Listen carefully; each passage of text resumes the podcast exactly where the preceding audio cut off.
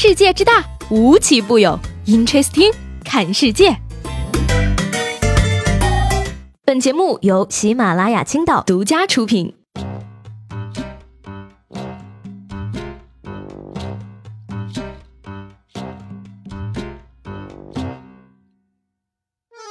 Hello，各位好，欢迎收听本期的 Interesting，我是西贝。相信呢，昨天很多人都会惊奇的发现，原来我的朋友圈质量这么高呀！很多人都去过法国，很多人都是西方建筑爱好者，很多人都读完了雨果的巴黎圣母院。虽然说呢，塔尖已经坍塌了，玫瑰花窗也被焚毁了，但是这并不妨碍一千多扇玫瑰花窗已经在我的朋友圈徐徐绽放了呢。这样的朋友圈呢，总会让人产生一种错觉：全世界是不是只剩我一个人没有去过巴黎，也没有读过？《巴黎圣母院》这本书了，朋友圈的大家呢，真的是都非常的努力，都在试图找出自己和巴黎圣母院的关系，要不然啊就输了。当然呢，如果你一觉醒来发现自己的朋友圈几乎没有人发圣母院大火的图片，顿时就会觉得。交友不慎，结交了一帮没有文化的朋友。不过呢，朋友们，专家也指出了这种观点啊，其实是不对的。这种情形呢，也很可能说明你的朋友都很有文化，因为他们知道啊，在没有搞清楚圣母院大火图片的版权是否属于视觉中国之前，是不能轻易发图的。总结一下呢，昨天朋友圈的画风啊，大概如下。第一，感叹八百年艺术被毁，自己还没去过；第二，感叹自己幸亏去过，附上照片；第三，保险从业人员奉劝大家要及时购买保险；第四，鸡汤写手写骚话，呼吁大家珍惜身边的人和物。第五，愤怒青年大声疾呼：“国内文物被毁了这么多，怎么不见你们哀伤？”第六，文艺青年心疼卡西莫多，失去了心爱的姑娘，还失去了钟楼。要说呢，感慨、感叹，甚至是大声疾呼，这我都能理解。但是你总拿卡西莫多说事儿，我就有点真的忍不了了。首先呢，卡西莫多的钟楼在这次大火中并没有塌；其次，该心疼的是卡西莫多，不是阿莫西林，也不是卡西多莫呀。说下来呢，我的朋友圈啊，有一位神仙，平时呢就感情浮夸。巴黎圣母院失火，他可是发了一长串的文字，最终还是被时间打败，泪水忍不住的流了下来，哭了一整晚，止都止不住。烧掉的是我曾经的记忆与感情，火焰里散落的灰烬是无法替代的人生。哀叹这一世，想念这一生。正当这段话呢，看到我快要哭的时候，突然发现了底下一位手欠的朋友的留言，离了。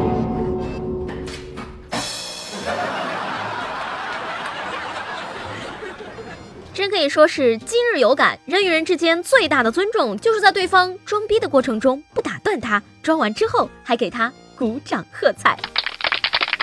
讲真呢，不管你对这场大火持什么态度啊，八百五十年的古迹被烧，绝对都是一场人类文明的浩劫。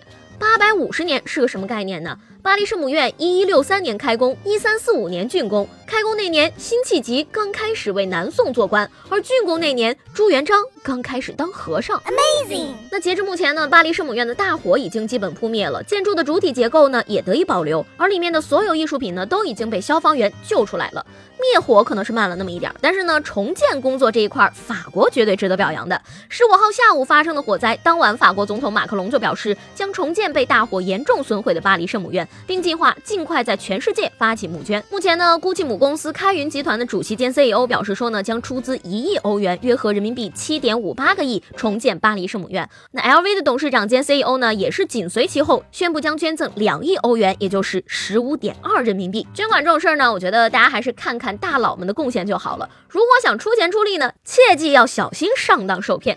有消息说啊，重建工作可能需要八到十年的时间。真心建议啊，马克龙可以把这个圣母院修复外包给我们的某些互联网团队嘛，因为只有他们的九九六才可以在马克龙的任期内。完成这项工作。说下来呢，日本人均全年工作一千七百个小时，韩国人均全年工作两千一百个小时，而九九六制度下的某互联网团队全年工作大概在三千七百个小时左右。吐槽归吐槽啊，抓紧修复呢，也要搞清楚起火的原因。据说呢，火是当地时间傍晚六点左右烧起来的。目前呀，对外宣称是因为施工导致的意外，这说的跟法国人晚上六点半还在加班似的。法国一把火烧掉了半个巴黎圣母院，而国内又一把火正在炙烤着整个汽车销售领域。说西安的这个六十六万奔驰漏油事件后呢，中央电视台的记者来到西安利之星 4S 店采访，可是没想到啊，经过了三个多小时的交涉之后呢，4S 店方面以暂时不便接受采访为由，拒绝了央视爸爸的采访。交涉了三个小时，决定不给央视这个面子。所以你们是聊了三个小时之后才发现自己的 4S 店后台比央视还要硬气，于是给拒了吗？奔驰的后台啊，我们不清楚。不过人家这么硬气，可能还是因为某些消费者。之前呢，也是有记者暗访西安利之星奔驰 4S 店，这里的销售人员表示说呢，这次网上的事件啊，对他们影响并不大，线下提车的客户一大把，后期涨价也不是不可能的。嘿，行吧，维权难，采访难，结果还能卖得这么好。怕不是某驰 4S 店已经给车做了全新的改进，比如说在引擎上安装座椅，以便广大消费者舒适的维权吧。买车你有买车的苦，买房也有买房的难。说这个湖州德清新城一号的部分业主反映啊，他们买到的户型呢非常低矮，不适合正常身高的人居住。而业主找到住房和城乡建设局，正巧碰到领导，只可惜呢，这位领导不紧不慢的离开了现场，只留下了一个优雅的背影。正所谓，局长来了。局长又飘走了，局长好像是个局外人。心疼那位买车的硕士小姐姐，同样心疼那些买房的叔叔阿姨们。讲真啊，有的时候千万不要给自己太大的压力，因为就算你不给，压力也会主动来找你的。最近呢，吉林一所高校的女生们呢，就感受到了这样的压力，因为学校呢出台了一个新规，禁止学生染烫发、美甲、戴首饰，而且呢不得穿露膝短裙、吊带背心儿，否则啊要扣德语分儿。而对于这种规定呢，学校方面解释说，大学校园是文明的文化的场地，大学生就该有大学生的样子，不是？这都九零一二年了，女生还不能穿露膝短裙？怎么着？你们是在等男孩子穿过膝裙吗？大学生还有该有的样子，我真的是很想知道大学生到底该有个什么的样子呢？要求穿一样的衣服，用一样的思考方式，一样的回答，为了变得普通而舍弃个性吗？现在限制你穿衣服，未来的话，在大学里边谈恋爱是不是也要禁止了？最后呢，来跟大家聊一下这两天非常热的《权力的游戏》啊，不是我说的，像我这种根本就没有看过这部剧的人，实在是无法理解它有什么可看的。人设抄袭金庸的《射雕》，剧情抄袭罗贯中的《三国》嘛。如果说整部剧有什么亮点呢？估计就是马丁大爷加入了一些自己对当下社会的反思。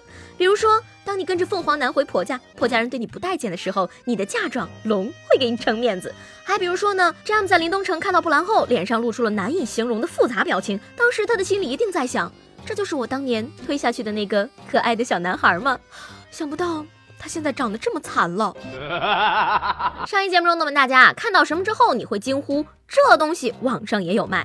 评论里的回答呢，真的可以说是千奇百怪。有人说呢，北京的空气，还有内蒙古的空气，还有人说呀，什么回心转意符、诅咒符、护身符、平安符，而且看销量呢还挺高的。